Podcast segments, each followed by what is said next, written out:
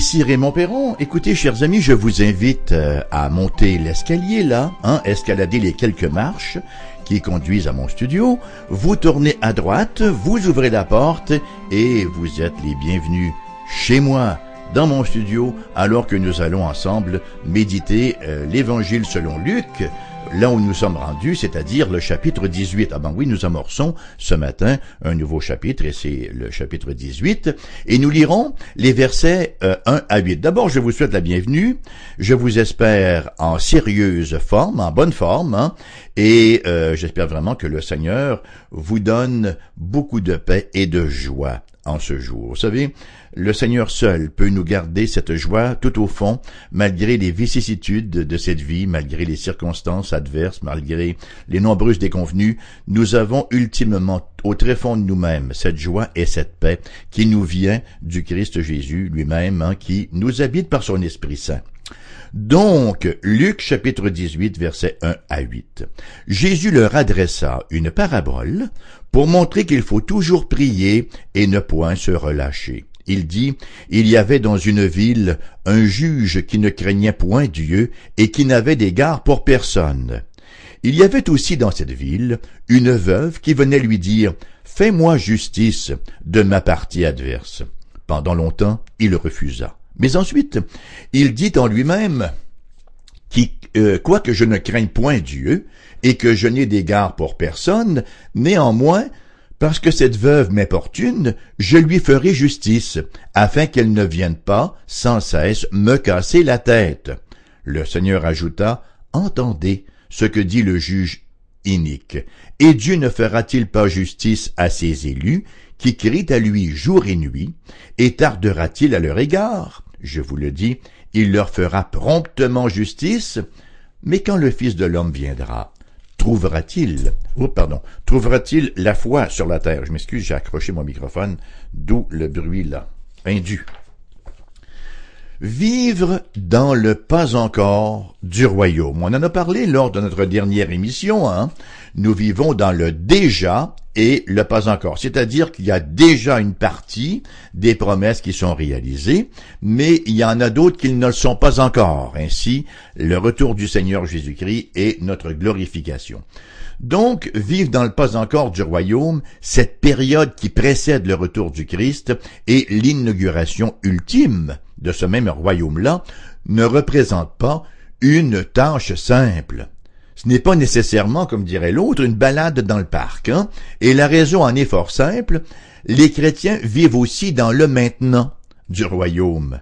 Le Christ est venu et avec lui le royaume. Hein? En sa personne est venu le royaume, et ceux qui croient en lui, et conséquemment sont en lui, pour employer la terminologie biblique, sont citoyens de ce royaume et vivent sous le règne du Christ. Et cela, bien sûr, crée une constante tension. Jouir du maintenant du royaume, dans l'attente du pas encore, nous différencie grandement du reste du monde. Nous sommes assis, nous dit la parole de Dieu, nous sommes assis avec Christ dans les lieux célestes. Hein, c'est ce que nous rapporte Éphésiens 2.6. Un peu plus loin, ou un peu plus avant, plutôt Éphésiens 1.3, il nous est rapporté que Dieu nous a bénis de toutes sortes de bénédictions spirituelles en Christ Jésus. Et ce sont là deux réalités présentes, de sorte que nous sommes exhortés à nous concentrer, à établir nos priorités sur l'éternel sur le pas encore. C'est la raison pour laquelle l'apôtre Paul nous exhorte dans son épître aux Colossiens, chapitre 3, versets 1 à 4, Si donc vous êtes ressuscités avec Christ, cherchez les choses d'en haut, où Christ est assis à la droite de Dieu. Attachez-vous aux choses d'en haut et non à celles qui sont sur la terre, car vous êtes morts et votre vie est cachée avec Christ en Dieu. Quand Christ votre vie paraîtra, alors vous paraîtrez aussi avec lui dans la gloire. Donc, nous sommes appelés à vivre l'éthique radicale du royaume de Dieu, hein, que nous retrouvons dans le Sermon sur la montagne, Matthieu chapitre 5 jusqu'au chapitre 7, et cela dans l'attente du retour du roi, L'apôtre Paul écrira à Tite au chapitre 2 versets 11 à 14, car la grâce de Dieu source de salut pour tous les hommes, a été manifestée. Elle nous enseigne à renoncer à l'impiété et aux convoitises mondaines et à vivre dans le siècle présent selon la sagesse, la justice et la piété en attendant la bienheureuse espérance et la manifestation de la gloire de notre grand Dieu et Sauveur Jésus-Christ. Il s'est donné lui-même pour nous afin de nous racheter de toute iniquité et de se faire un peuple qui lui appartienne, purifié par lui et zélé pour les bonnes œuvres. Ça, ça veut dire que même si nous vivons dans le maintenant, ou puisque nous vivons dans le maintenant, nous sommes appelés à nous concentrer, à garder nos regards fixés sur le pas encore. Il va sans dire que l'attention n'est pas banale pour le croyant. L'éthique chrétienne se tient en complet contraste avec la culture ambiante. Hein, euh, nous avons lu euh, déjà euh, au chapitre 17 de ce même évangile de Luc, verset 26, ce qui arriva du temps de Noé arrivera de même au jour du Fils de l'homme. Hein. Les, les, les, gens sont concentrés exclusivement sur le maintenant. Et au verset 30, il en sera de même le jour où le Fils de l'homme paraîtra. Quel était leur problème? Ben, les gens mangeaient, travaillaient, se mariaient, mariaient leurs enfants. Toutes leurs énergies, toutes leurs pensées étaient absolument, complètement, totalement absorbées par les choses de ce monde. Les préoccupations du monde et celles de l'Église sont complètement étrangères l'une envers l'autre, et c'est la raison du rejet et parfois même de la persécution de l'Église, comme c'est souvent le cas, voyez-vous. Nous avons des préoccupations complètement opposé que le monde ne peut comprendre, parce que le monde ne vit pas à la lumière de l'Évangile. La plupart des gens, vous savez, oui, vous savez sûrement, ne se soucient aucunement du retour de Christ, et vous savez que certains même vont aller jusqu'à s'en moquer. L'apôtre Pierre nous dit dans sa deuxième lettre, chapitre 3, versets 3 et 4, Sachez avant tout que dans les derniers jours, il viendra des moqueurs, avec leur raillerie et marchant selon leur propre convoitise. Ils disent, où est la promesse de son avènement? Car depuis que les pères sont morts, tout demeure comme dès le commencement de la création. Voyez, depuis plus de deux mille ans, là, nous vivons dans une attente du retour de Christ et nous ne savons toujours enfin, on ne sait pas toujours comment vivre hein, dans, dans cette attente-là. Et c'est cette question que Jésus adresse là dans cette parabole euh, de Luc au, au, au, euh, au, chapitre 18. D'ailleurs, au verset 1, nous avons déjà lu quelque chose qui ressemble à ceci. Jésus leur adressa une parabole pour montrer qu'il faut toujours prier et ne point se relâcher. Comment est-ce qu'on doit vivre dans l'attente du retour du Seigneur Jésus-Christ? Le but de la parabole ne peut pas être plus clair qu'il ne l'est. Hein? Nous n'avons pas à deviner son message central. Le Christ l'exprime sans détour. Son peuple ne doit pas cesser de prier. Et c'est le combat, le combat de la prière. Donc, au verset 9, il dit encore cette parabole en vue de... Non, je, je m'excuse. Au verset où nous en sommes là? Au chapitre 18, voilà, verset 1, Jésus leur adressa une parabole pour montrer qu'il faut toujours prier et ne point se relâcher. Et dans une grande économie de mots, euh, faut-il le dire, Jésus trace un portrait de deux personnages on ne peut plus distincts. D'abord, nous avons un juge et ensuite, nous avons une veuve. Verset 2, il dit, Il y avait dans une ville un juge qui ne craignait point Dieu et qui n'avait d'égard pour personne. Il y avait aussi dans cette ville une veuve qui venait lui dire, Fais-moi justice de ma partie adverse. Nous avons donc ici les deux actants sur la scène de la parabole. Le juge d'entrée de scène admet qu'il ne craint pas Dieu et qu'il ne soucie aucunement des autres. Hein? Il nous est dit au verset 4, pendant longtemps, il refusa de rendre justice à cette femme-là parce qu'il admet, un peu plus loin, il dit quoi? Que je ne craigne point Dieu. Il le dit ouvertement qu'il n'a pas la crainte de Dieu. Imaginez un peu.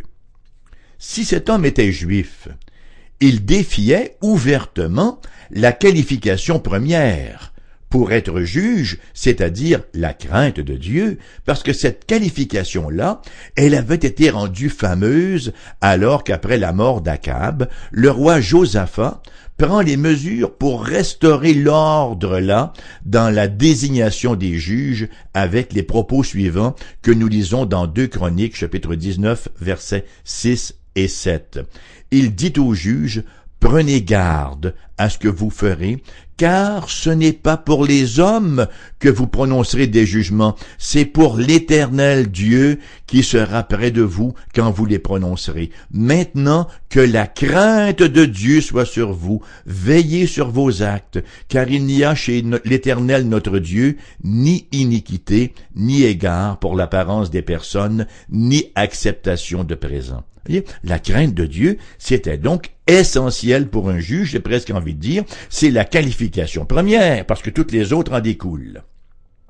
Un juge sans crainte de Dieu ne reconnaissait donc aucune éthique universelle, il n'avait pas de référentiel ultime sinon ses propres intérêts. Il opérait sur sa fausse croyance qu'il n'aurait jamais à comparaître au tribunal de Dieu pour rendre compte de ses décisions.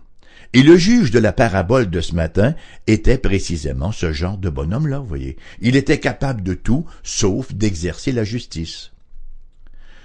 Quant à l'autre personnage, il s'agissait d'une femme, une personne qui s'était vue infliger des revers amers dans sa vie. Un peu à la manière de Naomi dans le livre de Ruth, hein, euh, maintenant veuve, hein, lorsqu'elle est revenue de Moab à Bethléem, et qu'elle répond à la salutation des gens de son peuple en disant, dans Ruth 1, verset 20-21, Ne m'appelez pas Naomi, appelez-moi Mara, car le Tout-Puissant m'a rempli d'amertume, j'étais dans l'abondance à mon départ, et l'Éternel me ramène les mains vides. Pourquoi m'appelleriez-vous Naomi, après que l'Éternel s'est prononcé contre moi, et que le Tout-Puissant m'a affligé? Elle était effectivement veuve, elle avait perdu ses deux fils. Triste situation. Vous savez, les veuves, là, en Israël, étaient parmi les gens les plus vulnérables de la société juive.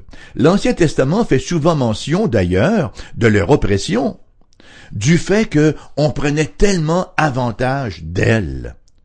Souvent, elle se retrouvait victime de procédures légales, comme c'est le cas ici de cette pauvre femme-là, hein, euh, de procédures légales où elle se faisait dépouiller littéralement de leurs avoirs. Elle était vraisemblablement la femme de cette parabole-ci, l'une de ces femmes décrites plus tard dans l'Évangile comme victime d'hommes, hein, que nous lisons au verset 47 du chapitre 20 de Luc, ces hommes qui dévorent les maisons des veuves.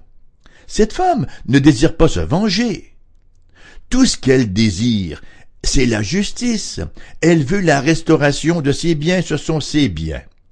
Et les options qui s'offraient à elle pour obtenir justice de la part de ce juge unique, de ce truand, c'était soit la menace, elle n'était pas en mesure de le faire, soit un pot de vin, elle était trop pauvre pour procéder, il lui restait donc seulement une troisième avenue, et c'était un plaidoyer pathétique, c'était là son seul recours.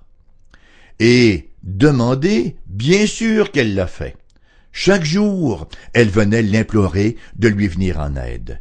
Elle l'abordait partout où elle le voyait, non seulement en cours, mais lorsqu'elle le rencontrait sur la rue à la place du marché, peut-être aussi se rendait-elle occasionnellement à sa maison. Les possibilités d'obtenir justice semblaient guère luisantes face à cet homme impie, dur, cynique, mais que voulez-vous, elle n'avait d'autre choix. Quand on lit ces lignes, hein, on est porté à se dire, cette pauvre femme-là, elle n'a aucune chance. Hein. Ce juge mauvais ne bougera jamais. Ça arrive d'ailleurs tellement souvent qu'il n'y a pas de justice, c'est ce qu'on serait porté à se dire. Et pendant une longue période, effectivement, le juge s'est montré inflexible. Éventuellement, cependant, il s'est lassé, et il s'est dit en lui-même, et nous disons cela au verset 4, 5, pendant longtemps il refusa, mais ensuite il dit en lui-même, je tourne la page. Quoique je ne crains point Dieu, et que je n'ai d'égard pour personne, néanmoins parce que cette veuve m'importune, je lui ferai justice afin qu'elle ne vienne pas sans cesse me casser la tête. Aujourd'hui, on dirait venir me casser les pieds. Mais vous savez, le terme biblique est beaucoup plus fort. C'est en, en, fait en grec, si ça vous intéresse, c'est le verbe upopiazo qui veut dire littéralement se faire noircir les yeux, afin qu'elle cesse de venir me noircir les yeux. C'est comme si à chaque fois qu'elle le voyait, n'est-ce pas, elle lui envoyait une gauche, une droite, un uppercut.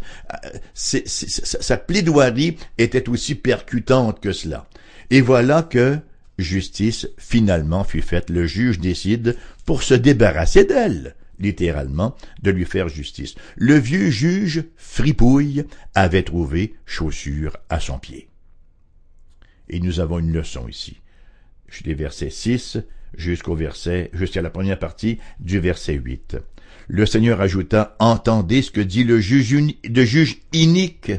Et Dieu ne ferait-il pas justice à ses élus qui crient à lui jour et nuit, et tardera-t-il à leur égard, je vous le dis, il leur fera promptement justice.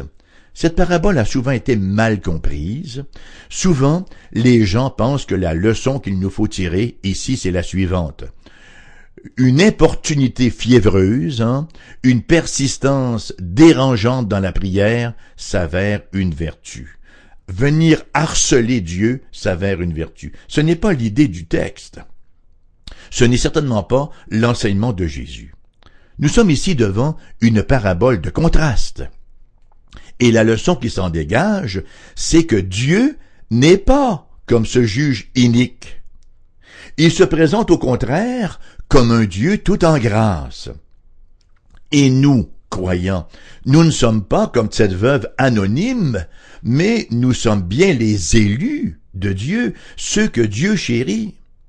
C'est dire qu'une attitude d'agression envers notre Dieu ne représente d'aucune manière une prière adéquate.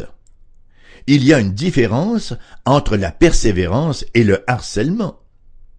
Ce juge se révèle sans amour, mauvais, sans grâce, sans merci, injuste. Mais Dieu, lui, il est tout le contraire, il est tout amour. Il est toute bonté, il est toute grâce, miséricorde, justice, et tous ses attributs sont siens à l'infini. Dans cette parabole, cette femme incarne un personnage euh, un peu insignifiant. Mais nous, comme chrétiens, rappelons-le, nous sommes les élus de Dieu, les choisis. Nous avons été créés à son image, nous avons été rachetés par son Fils, en raison de qui Dieu est et de qui nous sommes. Il n'y a aucune raison d'assaillir frénétiquement le trône de Dieu, de le harceler pour une réponse à notre prière. C'était en raison de leur idolâtrie d'ailleurs en raison de leur erreur, et parce qu'ils adoraient une fausse conception de Dieu, que nous retrouvons les prophètes de Baal. Dans, la première, euh, dans le premier livre des rois, chapitre 18, verset 26, il nous est dit, ils invoquèrent le nom de Baal depuis le matin jusqu'à midi en disant, Baal, réponds-nous. Mais il n'y eut ni voix ni réponse. Et ils sautaient devant l'autel qu'ils avaient fait. À midi, Élie se moqua d'eux et dit, Criez à haute voix, puisqu'il est Dieu. Il pense à quelque chose, ou il est occupé, ou il est en voyage, peut-être qu'il dort, et il se réveillera. Et ils crièrent à haute voix, ils se firent selon leur coutume des incisions avec des épées et avec des lances, jusqu'à ce que le sang coule sur eux. Voyez-vous, tout ce pathétique spectacle vient de ces idolâtres, n'est-ce pas, qui invoquent un Dieu qui somme toute n'existe pas. Mais nous, nous faisons appel au seul vrai Dieu vivant, celui qui est, et nous sommes les siens, celui qui a racheté à très grand prix. La version chrétienne de cette parabole, ce serait de nous imaginer que nos prières ferventes vont commencer à accumuler des mérites que Dieu ne pourra pas ignorer. Une telle méprise est idolâtre, parce qu'elle s'imagine que Dieu est en quelque part semblable à ce juge inique. Dans son excellent ouvrage Reaching God's Ear, Samuel Storms pose des questions très pertinentes pour évaluer notre vie de prière. J'en ai sorti quatre, écoutez bien. La première, est-ce que nous répétons une requête sans cesse parce que nous pensons que la qualité d'une prière dépend de la quantité de mots que nous y mettons? Est-ce que nous répétons sans cesse une requête parce que nous pensons que Dieu est ignorant et qu'il a besoin qu'on l'informe? Ou parce qu'il ne se soucie pas de notre requête, de sorte qu'il nous faut constamment le stimuler, le pousser à l'action? Est-ce que nous répétons une requête parce que nous pensons que Dieu ne veut pas répondre et que nous devons l'amener à changer d'idée à force de le forcer, à force de le tourmenter, on va dire OK d'abord? Est-ce que nous répétons constamment une requête parce que nous pensons influencer Dieu dans sa décision par un show, une manifestation de zèle et de piété? Est-ce que ça veut dire que nous ne devrions jamais nous engager dans une prière importune, dans une prière fervente, implorant Dieu? Pas du tout. Il est impératif de persévérer dans les prières. L'enseignement de la parabole est que nous devons persévérer dans nos prières, même lorsqu'il semble ne pas y avoir de réponse. Nous devons persévérer parce que Dieu n'est pas un juge inique, mais un Dieu aimant, un Dieu bon et un Dieu plein de grâce. Nous persistons dans la prière, non pas parce que nous n'avons pas l'attention de Dieu, mais bien parce que nous savons que nous avons son attention, parce que nous savons qu'il se soucie de nous et qu'il nous entend. L'apôtre Paul a fait ce genre de prière persévérante, hein? Nous le retrouvons d'ailleurs, une belle confession de cela, dans 2 Corinthiens chapitre 12, versets 7 à 9. Et pour que je ne sois pas enflé d'orgueil, à cause de l'excellence de ces révélations, il m'a été mis une écharde dans la chair, un ange de Satan pour me souffleter et m'empêcher de m'enorgueillir. Trois fois, j'ai prié le Seigneur de l'éloigner de moi, et il m'a dit, Ma grâce te suffit, car ma puissance s'accomplit dans la faiblesse, je me glorifierai donc bien plus volontiers de mes faiblesses, afin que la puissance de Christ repose sur moi. Trois fois, nous est-il rapporté, et certainement que pour d'autres requêtes, il a pu aller jusqu'à deux cents fois. Hein? Paul nous enseigne la prière persévérante, mais nous avons ici trois intercessions. Trois intercessions soutenues, passionnées. Ô Dieu Tout-Puissant! Ô Dieu de miséricorde, Dieu guérisseur! Dieu des délivrances, délivre-moi de cette écharpe dans la chair. Paul ne croyait pas que sa répétition était due à un défaut de sa foi. Non, il répétait sa demande parce qu'il savait qu'il avait l'oreille de Dieu et que Dieu était bon pour répondre, et il a fini par obtenir aussi réponse à sa prière.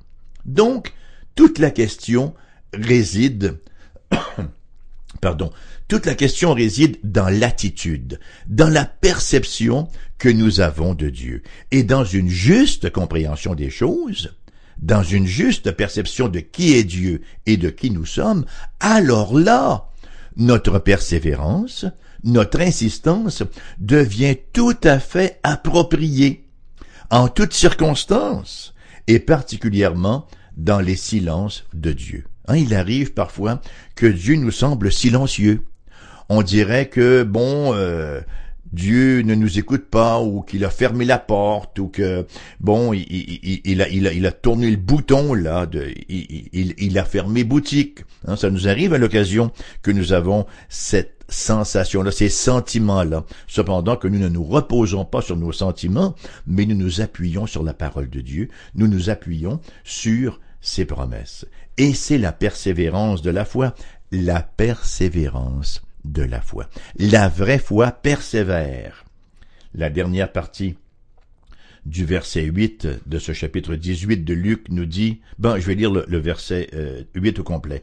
Je vous le dis, il leur fera promptement justice, mais quand le Fils de l'homme viendra, trouvera-t-il la foi sur la terre? Voyez, la foi en Dieu s'exprime par la persévérance.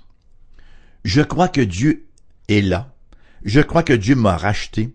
Je crois que Dieu prend soin de moi, qu'il pourvoit à tous mes besoins. Je crois que Dieu m'aime d'un amour fou.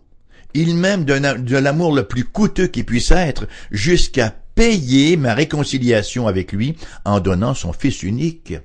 Et parce que je crois cela, je sais qu'il va me donner toute chose avec lui. Alors je persévère dans la prière et ma persévérance vient manifester ma foi en lui. Mais lorsque le Fils de l'homme viendra, trouvera-t-il la foi sur la terre? Ah, le pas encore. Mais vous savez, pour vivre dans le pas encore, il nous faut d'abord entrer dans le déjà. Est-ce que vous êtes entré dans le déjà? Est-ce que vous êtes maintenant en Christ Jésus? Est-ce que vous faites partie du royaume de Dieu, de la famille de Dieu? Êtes-vous concitoyen des saints, pour reprendre l'expression de Paul dans Colossiens? La manière de faire est extrêmement simple, vous savez c'est infiniment plus simple que d'obtenir une carte verte pour, pour pouvoir travailler aux États-Unis. Hein? Nous venons au Christ Jésus, nous venons à Dieu, reconnaissant que nous sommes des pécheurs et que d'aucune façon nous ne pourrons présenter à Dieu quelque chose qui soit acceptable pour notre salut. Aucune bonne œuvre ne pourra nous sauver, parce que nous ne sommes pas sauvés par les œuvres, mais nous sommes sauvés pour de bonnes œuvres. Comment sommes-nous sauvés alors? Ben c'est simple, par la foi. Comme le, le, le larron en croix qui dit à Dieu, qui dit à Jésus, souviens-toi de moi quand tu viendras dans ton règne. Tu es le roi, souviens-toi de moi. Venir au Christ Jésus dans la reconnaissance que nous sommes effectivement des pécheurs, que nous méritons le jugement, mais qu'en croix, il a accompli par son sacrifice, par sa crucifixion, il a accompli, opéré l'expiation pour mes péchés et il m'a réconcilié avec Dieu. Je reçois par la foi ce salut-là et je vis sous sa gouverne profitant pleinement, n'est-ce pas, de toute sa faveur. C'est ce que veut dire le mot shalom. En hébreu, le mot paix, qui ne veut pas dire uniquement une absence d'hostilité, mais bel et bien une relation d'intimité avec mon Dieu, infiniment au-delà de la religion. Non, une relation véritable. Qu'il en soit ainsi, L'émission finit comme cela ce matin et vous le savez, hein, elle vous revient en rediffusion cet après-midi à 14h. Notre numéro de téléphone, pour les gens de la région immédiate de Québec, le 88 688 0506. Ailleurs en province, le 1 877 659 0251. Vous trouverez notre adresse courriel sur notre site internet foifm.com et si vous désirez nous écrire, AERBQ, casier postal 40088, Québec QC G1H 2S5. Je vous souhaite, chers amis, une journée toute spéciale, toute particulière. Le Seigneur a ce don d'assaisonner de sa grâce euh, quelques particularités dans nos journées. Qu'il en soit ainsi, c'est ma prière et j'espère vraiment vous retrouver à la prochaine.